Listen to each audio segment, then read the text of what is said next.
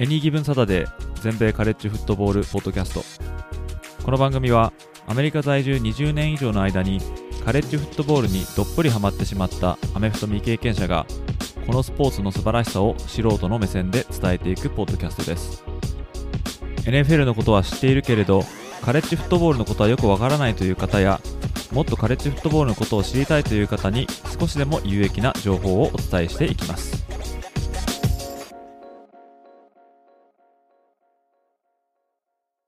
皆様ご機嫌いかがでしょうか？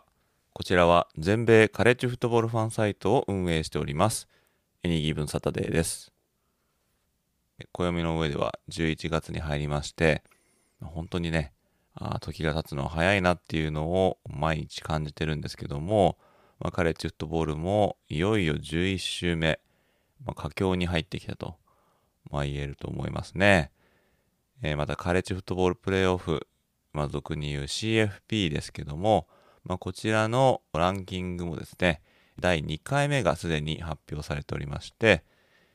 カレッジフットボールプレーオフに進出するチームはどこなのかと、まあ、そういった話題も盛り上がってきております。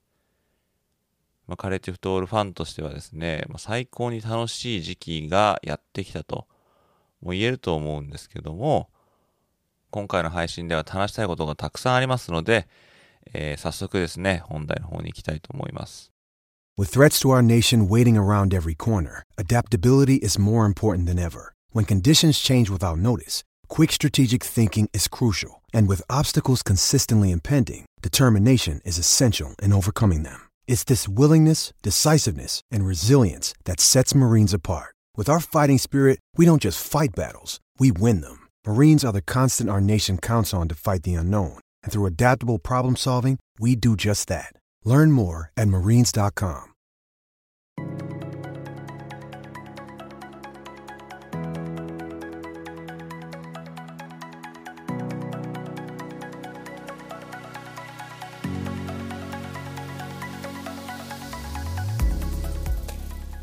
でまずはですね、えー、先週行われた第10週目を簡単に、まあ、振り返ってみようかなと思いますね。まあ、主にこの2試合のことを話そうと思うんですけれども、まずはジョージア大対テネシー大学のこの全米1位と全米3位の対決ですね。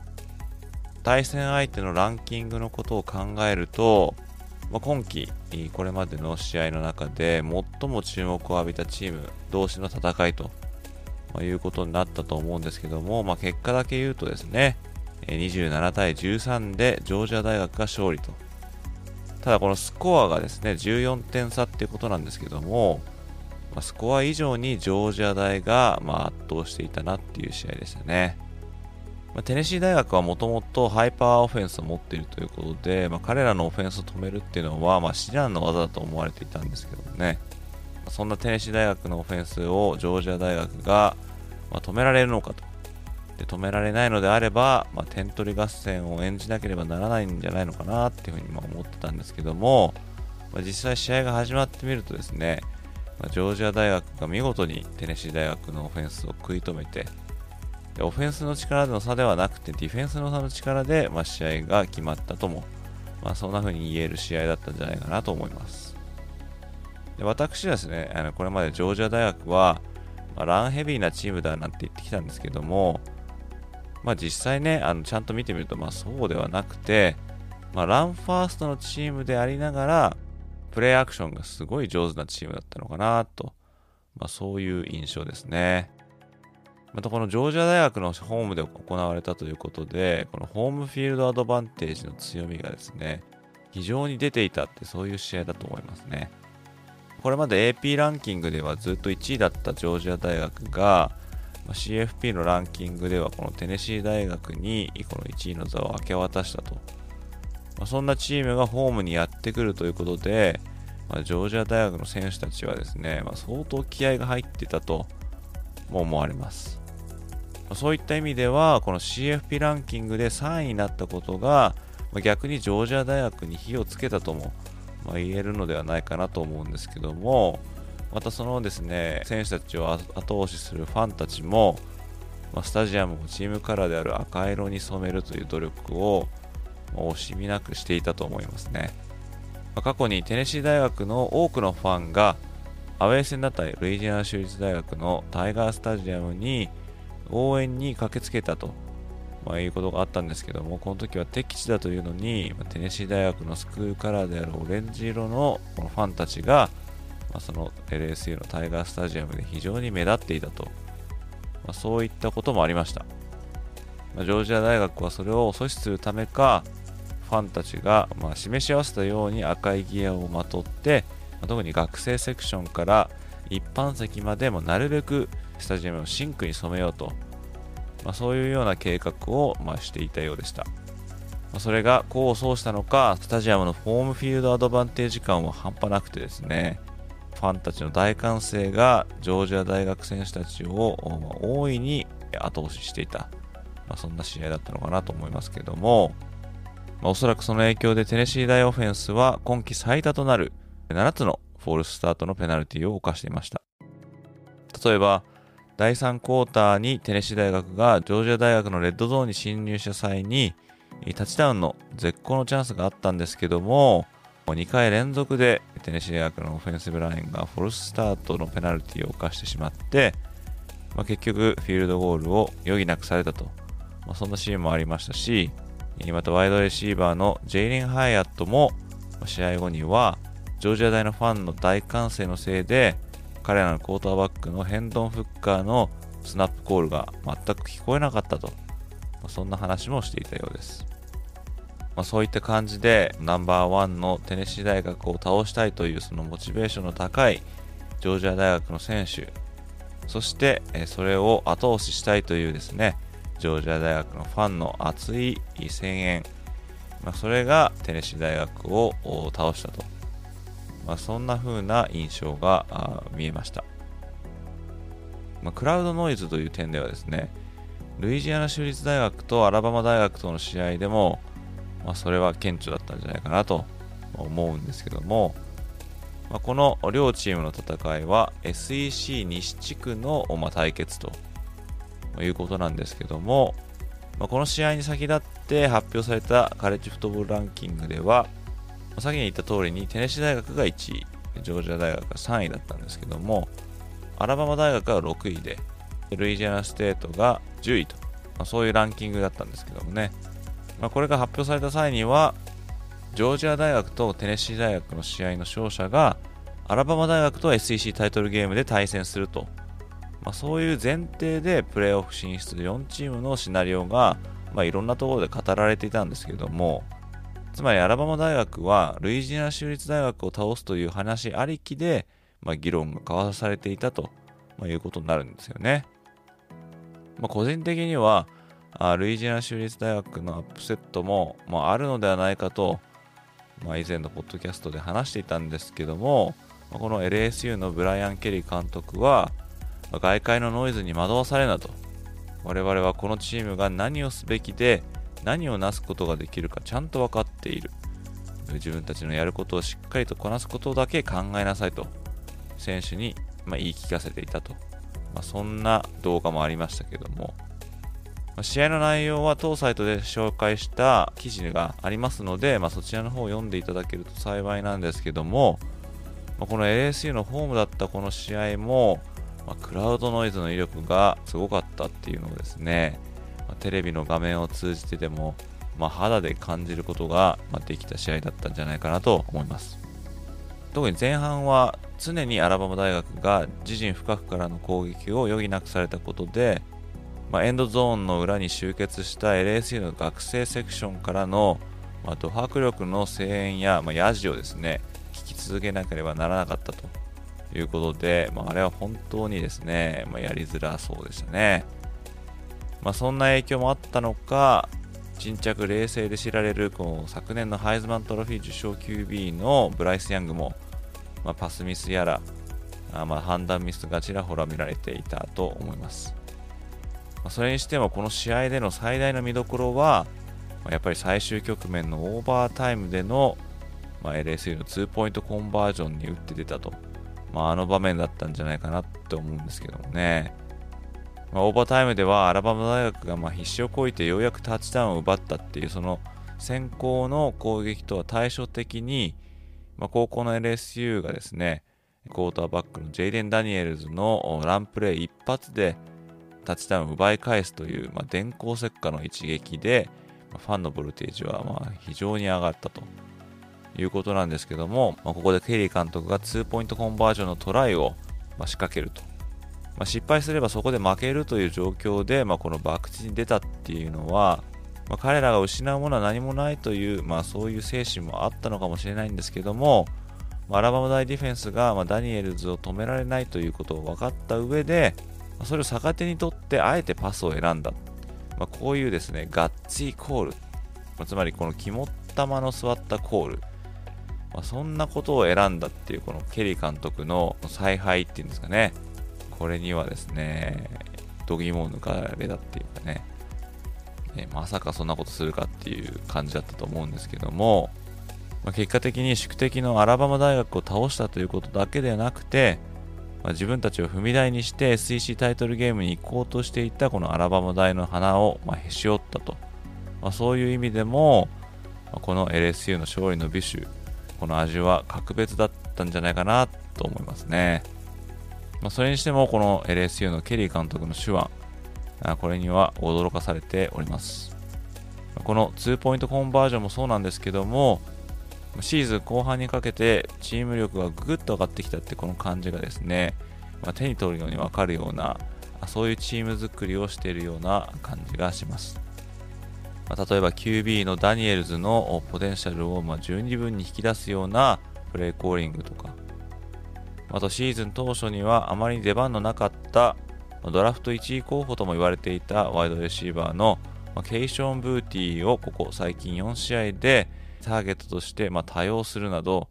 1年目の監督並びにコーチ陣が選手の能力を査定してアジャストしているっていう感じがですね、非常によく見て取れたと思いますし、またディフェンスも新しいスキームに馴染んできたのか、もともとタレント力の高い人材が頭角を現し始めていると。特にこのアラバマ大学戦では、1年生のラインバッカーであるこのハロリド・パーキンス・ジュニア。この彼が縦横無尽にフィールドを駆け回って、まあ、クォーターバックのブライス・ヤングにプレッシャーをかけ続けていたっていうのは、まあ、印象的でした。そういった意味では、まあ、良い意味でケリー監督は周囲の予想を裏切る、まあ、そんな手腕を見せつけていると言えるんじゃないかなと思いますけども、まあ、ノートルダム大からやってきた時には、まあ、LSU という全く異なった環境でやれるのかとという感じの疑惑の念が、ま、湧き上がっていたんですけども、まあ、そんなものをですね初年度から払拭する快挙を、ま、成し遂げて、まあ、CFP ランキングでは7位というふうになっておりますね、まあ、おそらく全米中で、まあ、彼の監督の株がさらに上がってるんじゃないかなと思うんですけども、まあ、LSU といえばですね、まあ、彼の前任者であるエド・オルジェロンっていう監督がいます。オルジェロン前監督は2019年にジョー・バローなどを擁してナショナルタイトルを獲得したっていう監督なんですよね。まあ、そのナショナルタイトルを獲得したということで、オルジェロン監督の LSU でのカリスマ性っていうのはですね、まあ、爆上がりしていたんですが、その2年後には解雇されたというですね、まあ、非常に落差の激しい数年間だったんですね。ナショナルタイトルを取ったオルジェロン監督なんですけども、監督の手腕的にはですね、まあ、私個人的には、まあ、当初から本当彼のコーチ力のおかげなのかというような感じはしていたんですね。で、この2019年に勝った時は、オフェンシブコーディネーターがジョー・ブレディ、ジョー・ブレディさんはこの2019年のナショナルタイトルを取った後にカロライナ・パンサーズのオフェンシブコーディネーターにま就任しまして、まあ、そこでは実際まうまくいかなくて現在はバッファロービルズのクォーターバックのコーチをやってますけどもこの LSU が優勝した時はこのブレディさんのオフェンシブコーリングが非常に功を奏していたと。でまたディフェンシブコーディネーターのデイブ・アランダさん彼は LSU が優勝した後にベイラ大学の監督に就任するために LSU を去りましたけども、このオルジェロン体制で優勝した2019年の2人のコーディネーター、彼らはその優勝後にチームを去ったと。でそれ以来 LSU はガクッと戦力を落としてるわけですけどもそれを考えると2人のコーディネーターが一堂に会していたこの時が、まあ、言葉は悪いかもしれないんですけどもまぐれだったのとかたまたまだったのかと、まあ、そういうような見方もできないこともないんじゃないかなって思いますね、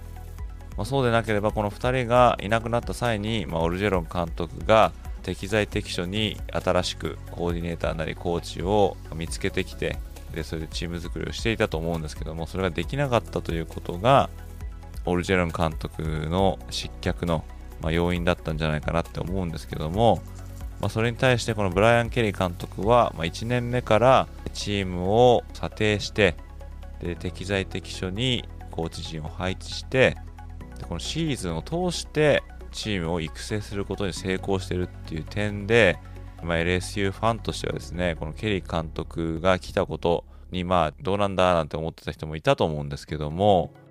これまでの活躍を見る限りは、この起用法は100点満点だったんじゃないかなっていうふうに思えるぐらいですね、ケリー監督の LSU でのチーム育成の感じはですね、的を得ているというか、結果を残しているとま言えると思いますんで、今後の LSU はですね、楽しみなチームなんじゃないかなって、え、思いますね。まあ、一方でですね、アラバマ大学はこれで2敗目となって、プレーオフ進出の可能性は、まあ、ほぼ消滅したと言ってもいいんじゃないかなと思うんですけども、このアラバマ大学がプレーオフに行けないっていうのはですね、CFP が導入された2014年以来、2019年、この1回のみとなっております。この時はレギュラーシーズンで今さっきに話したこのジョー・バロー率いる LSU に負けまして、SEC チャンピオンシップには進めなかったっていう年ですね。それ以外の8年間、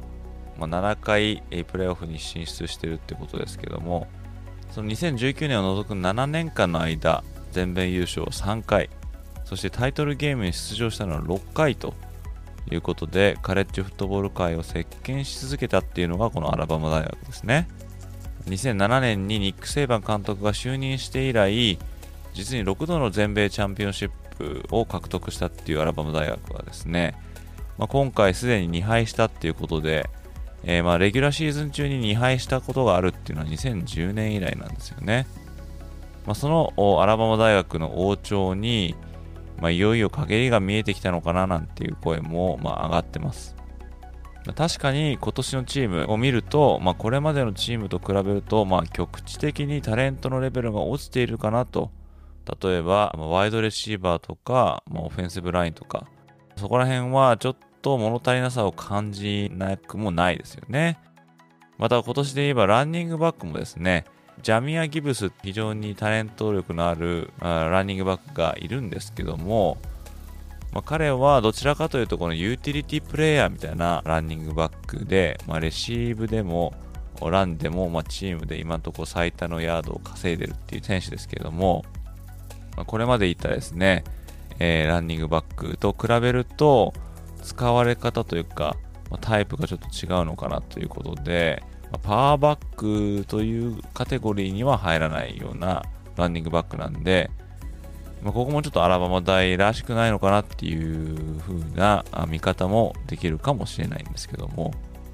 特にね、このブライス・ヤングがま抜けると予想されている、まあ、来年以降のオフェンスっていうのがなかなかこう想像できないっていう事実もまああることはあります。まあ、一方でそんなチームでも、まあ、2敗の相手っていうのは、まあ、現在5位のテネシー大学と7位の LSU っていうことででしかもその敗戦の中でもテネシー大学とは3点差で LSU とは1点差でしかもどっちもアウェーゲームだったということで、まあ、決してボロ負けしているっていうチームではないんですよね。か確かに、例年のチームと比べて戦力が落ちてるかもしれないんですけども、まあ、決して大敗するようなチームになってるというわけでは、まあ、ないということもできると思います。で、まあ、チーム育成において重要なのは、まあ、リクルーティングだっていうことはですね、まあ、私もこの音声配信とかで口酸っぱく言ってるんですけども、このリクルーティングランキングでアラバマ大学は現在2023年のクラスで1位を獲得しております。もちろんこの数字はどんどん変わっていくものですけども、少なくともアラバマ大にコミットしたっていうですね逸材の数を現時点で見ると、全米1位ということなんですよね。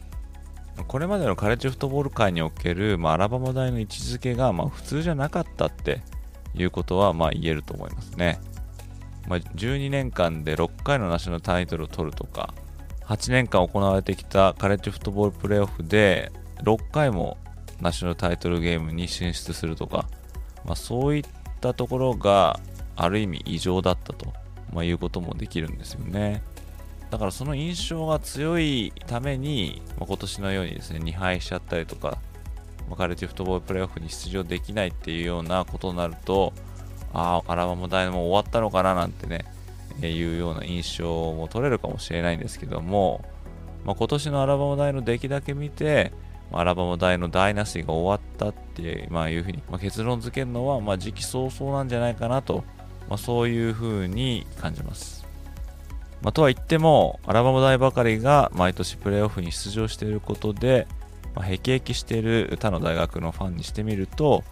まあ、このことはま大いに歓迎されることなのかなっていうのは、まあ、確かであると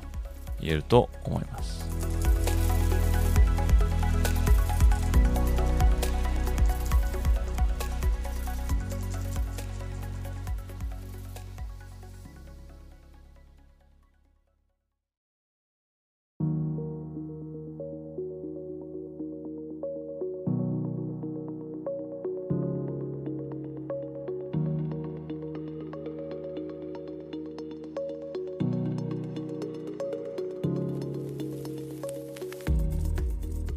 次にここからは今週火曜日に発表された第2回目のカレッジフットボールプレーオフランキング。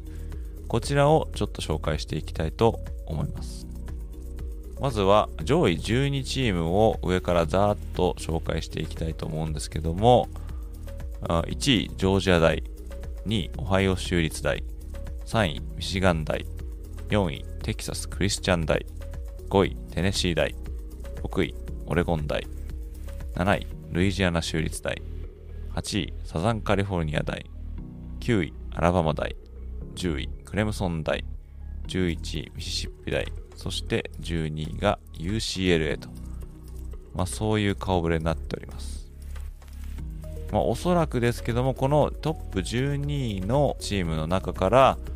最終的にはプレーオフに出場する4チームが選ばれるんじゃないかなとまあ、そういうふうに踏んでいるんですけども、まあ、ジョージア大学はテネシー大学との決戦に勝ちまして、これで頭一つ分抜きに出てるかなっていう感じですけども、まあ、ここのことを考えると彼らが SEC チャンピオンシップに出場することはほぼ確定ということなんですね。でこれで1位で優勝決定戦に乗り込めば、西地区の、ま、チーム、誰が出てくるかまだ分かりませんけども、まあ、この試合で負けたとしても、トップ4に残れるんじゃないかっていう可能性が高いんで、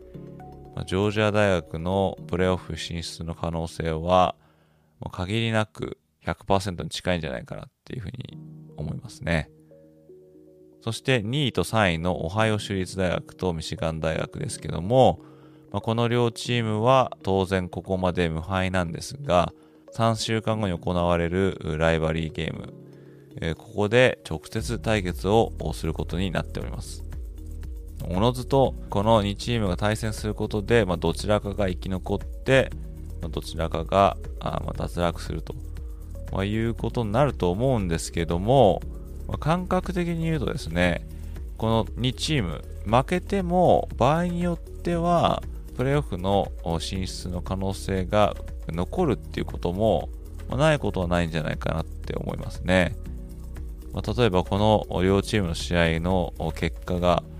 非常に僅差になるとか、オーバータイムまでもつれ込むとか、そういった試合展開になれば、まあ、負けたチームもその敗戦の価値が高くなるということで、ビッグデン優勝決定戦に進出できないとしても、プレーオフの可能性はないことはないんじゃないかなと思いますね。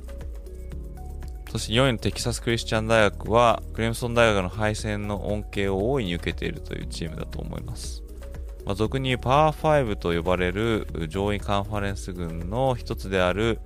ビッグ12カンファレンスにおいて、今のところまだ無敗のこのテキサス・クリスチャン大学ですけども、まあ、これまではですね、SEC とかビッグ10、まあ、そしてクレムソンと、こういった大御所にトップ4を独占されていて、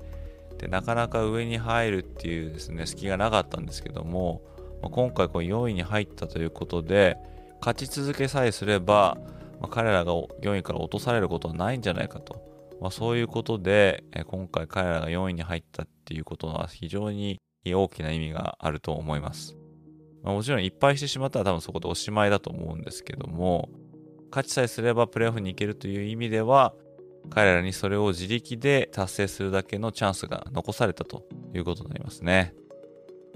あと5位のテネシー大学ですけども、彼らは、ジョージア大に負けて今季初黒星をま消してしまいましたよね。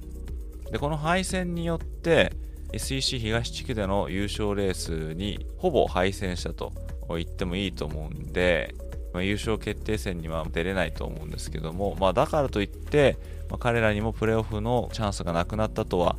ま、言えないんじゃないかなと思いますね。まあ、例えば、ジョージア大学が無敗のまま SEC チャンピオンとなったと。そうなった場合に、このテネシー大学のいっぱいっていうのは、その1位のジョージア大のみと、まあ、いうことで、レジメ的にはトップ4にいてもおかしくないんじゃないかということになると思いますね。まあ、そうなれば、オハイオ州立大とミシガン大の敗者まあ、このどちらかとの空いた椅子の奪い合いになるっていうシナリオも大いに考えられると思いますね。まあ、そういった意味では負けてもなおプレーオフのチャンスが高いと、まあ、いうことがテネシー大には言えると思います。で、6位のオレゴン大学。さらに言うと8位のサザンカリフォルニア大学。そして12位の UCLA。この3つのパック12カンファレンスのチームにも、まだプレーオフに進出する可能性は残されていると思います。3つのチームともいっぱいしてますけれども、いっぱいを守ったまま優勝することができれば、パック12の覇者としてプレーオフに進出するっていうレジュメは、まあ、揃うんじゃないかなって思うんですけども、まあ、それにはですね、当然どのチームもトップ4に入ってないんで、その上位チームが転がり落ちてくるっていうシナリオが当然必要なんですけども、まあ、その状況によっては、えいっぱいのパック12カンファレンス優勝者を、まあ、プレーオフに入れないっていう理由は、まあ、ないんじゃないかなと思いますね。で、また、9位のアラバマ大学、そして11位のミシシッピ大学、まあ、彼らにもまだプレーオフ進出の可能性は、まあ、ないことはないんですが、まあ、それにはですね、ルイジアナ州立大学があと2敗しなきゃいけないっていうことで、まあ、それを考えるとですね、まあ、かなり厳しいっていうふうに言えると思いますね。ま、アラバマ大とミシシッピ大は今週末戦うことになってますけども、まあ、どちらもルイジナ州立大学に敗れているということで、タイブレークの争いでは不利になっております。まあ、その7位のルイジナ州立大学ですけども、まあ、彼らは唯一の2敗チームとしてこのトップ10に入ってます。で今までですね、2敗したチームがプレーオフに進出したことはないんですよね。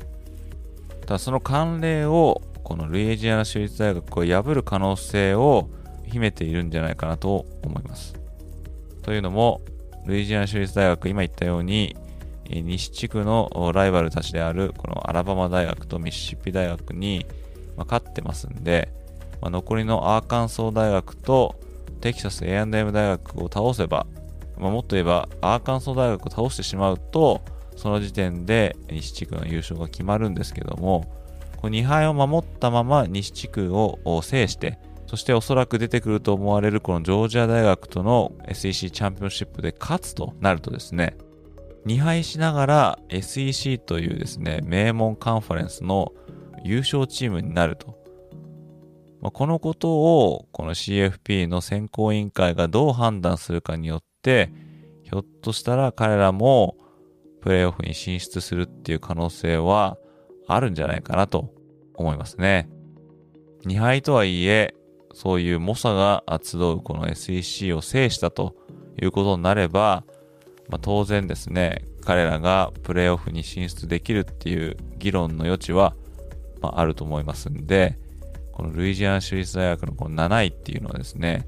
まあ、非常にですね、今後面白いシナリオを分け起こしてくれるんじゃないかなということで、今後も非常に楽しみな感じになってきましたね。まあ、一方でこれ、クレムソン大学は、まあ、いっぱいしてしまいましたけども、ACC チームがこの終盤にかけてちょっと転げ落ちている、例えばシラキュース大学とか、ウェイクフォレストとか、こういったチームがですね、軒並みちょっと黒星が増えてきてることを考えると、まあ、クレムソン大学のレジュメも下がってしまってますんで、この今10位ですけどもね、ここから上の5チームを追い抜くっていうのは、まあ、かなり至難の技だと思いますんで、まあ、アラバマ大学も、ま、こうプレーオフの可能性が低いということを考えると、9位アラバマ、10位クレムソンっていうこのですね、2つの常連校のランキングの位置っていうのは、なかなか新鮮に移りますね。ま、そういった意味でも、今年はた、今までとは違った顔ぶれの大学たちが、プレーオフに出場するんじゃないかということで、目が離せない CFP レースになっていくと思います。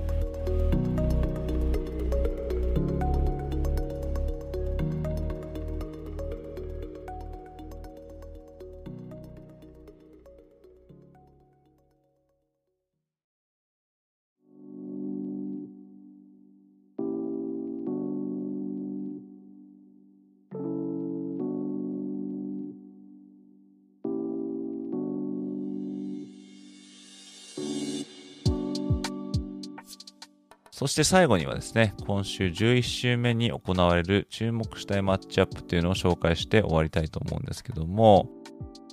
まあ、先にも言った通りですね、この CFP レースが加熱してまして、まあ、いっぱいすることが命取りになるというふうに言われてるんですけども、まあ、そんな中ですね、このトップランクのチームたち、まあ、どんな試合やっていくかっていうのを紹介していきたいと思うんですけども、まあ、例えば、全米1位のジョージア大学は、ミシシッピステートのアウェーゲーム。2位のオハイオステートはホームにインディアナ大学を迎えて対決。全米3位のミシガン大学もホームでネブラスカ大学と対決。全米4位のテキサスクリスチャン大学は18位であるテキサスに乗り込みますけども、まあ、こちらの方はですね、どちらもランキングされていると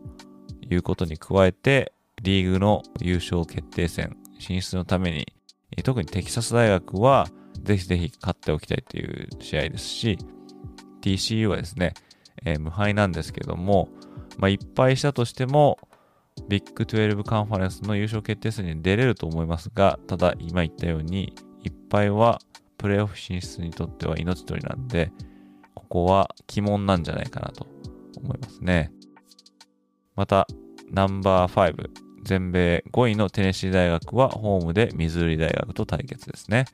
まあ、先週ジョージア大学と戦って敗れたと、まあ、いうことで、まあ、どれだけちょっと士気が落ちてるのかっていうことにもありますけども、まあ、プレーオフの可能性が全然ですね、えー、落ちていないってことを分かっていれば、おそらく落胆することもないでしょうから、で、またミズーリ大学をホームに迎えるということで、まあ、普通にやればまあ勝つ試合なんじゃないかなと思いますね。また、全米6位のオレゴン大学が全米25位のワシントン大学を迎え撃つこのパック12の試合も注目したい試合なんじゃないかなと思いますね。まあ、もう何度も言いますけども、オレゴン大学、まあ、いっぱいしてまして、パック12の優勝するだけでなく、プレーオフに進出するのであれば、このいっぱいをぜひと守りたいところと。まあ、そんな時に、この25位のワシントン大学を迎えるということで、足元をすくわれないようにしていただきたいと思います。そして number seven のルイジナステートはアーカンソー大学のホームで対決。こちらの州は隣接している州同士のライバルということで盛り上がることになると思うんですけども、まあ、LSU もね、せっかくさっき言ったようにアラバマ大学とミシシッピ大学との直接対決を制してますんで、えー、まあなんとしてもあ残り全勝して SEC チャンピオンシップに進出したいと、まあ、思ってると思います。そして全米9位のアラバマ大学。彼らは全米11位のミシシッピ大学のホームに乗り込んで対決ということになってます。でこちらも西地区同士の対決ということで、まあアラバマ大学は、まあ、すでに LSU、テネシーに負けてまして、えー、2敗ということで、まあ、本当に奇跡がない限りはこのね、西地区を優勝するってことはできないと思うんですけども、一方でミシシッピ大学はまあ今までいっぱいなんですけども、まあ、LSU に負けたということで、まあ、これ LSU がどっかでまた負けてもらわないと、西地区優勝っていうのは厳しいということになってますが、まあ、このアラバマ大学の監督、ニック・セイバン監督、この下でオフェンシブコーディネーターを務めていたっていうレーン・キフィン監督が今ミシシッピ大学を率いてますんで、まあ、この指定関係の間柄っていうのもまた面白い対決になるんじゃないかなと思います。そして個人的に今週一番注目したい試合っていうのは全米22位のセントラルフロリダ大学と全米17位のトゥレーン大学、こちらのアメリカンアスレティックカンファレンス所属チーム同士の戦いですね。まあ、特にですね、トゥレーン大学があ、まあ、17位ということで、まあ、彼らがここまで高ランクになるのは1998年以来のことなんですよね。で、この1998年には12勝0敗でシーズンを終えてまして、まあ、最終ランキングでは7位になっていると。まあ、そういう素晴らしいシーズンだったんですね。で、このトゥレーン大学、この時はカンファレンス USA っていうカンファレンスに所属していたんですけども、まあ、2014年からこのアメリカンに今編入しまして、ただそれ以来、まあ、優勝はないと。で、唯一2018年に、まあ、地球優勝をしたっていう、それだけが、まあ、目立った活躍をしたっていうことで、それ以外では厳しいシーズンを送ってるんですね。ただここまでトゥレーンいっぱいを守って17位ということで、この1998年以来の快挙を成し遂げ続けてるんですけども、まあ、このね、えー、アメリカンで優勝できれば、おそらくですね、今の勢力図のことを考えると、1998年、その時の快挙に匹敵するか、まあ、それ以上かっていうぐらいの価値があると思うんですけども、まあ、残り試合3試合あって、トゥレーン大学の対戦相手はこのセントラルフロリダ、そしてシンシナティ、そして最後がサザンメソディスト、SMU ってなってるんですけども、この3チームとも現在、このアメリカンの優勝決定戦出場権を持っているというチームで、まあ、決して楽に勝てる試合ではないと思うんですけども、まあ、それでもですね、えー、いっぱいを守ってますんで、えー、優勝決定戦に出場するっていう可能性は、高いんじゃないかなと思います。カレッジフットボールプレイオフに出場するっていうことは現実的に言って、まあ、ほぼないとは思うんですけども、まあ、そういった彼らにとってはやっぱり所属するカンファレンスで優勝することが非常に大きな意味を持ってますんで、えー、まあこの悲願のアメリカンアスレティックカンファレンスの優勝決定戦進出に向けて、まあ、ぜひともトゥレーン大学としては、まあ、勝ちたいという試合だと思います。そんな感じでですね、第11週目もいろんなドラマが生まれるんじゃないかなという予感がしてますけども、そういったですね、多くの面白そうな試合、注目した試合っていうのをですね、またこちらのポッドキャストやホームページの記事などで予習していただいて、今週末に備えていただけると幸いです。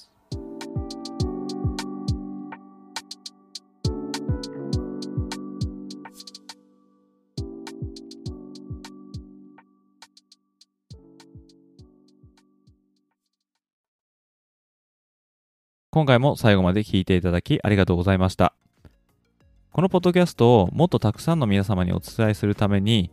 もし面白かったと思っていただけたら、このエピソードの告知ツイートをぜひリツイートして拡散に協力していただけると非常にありがたいです。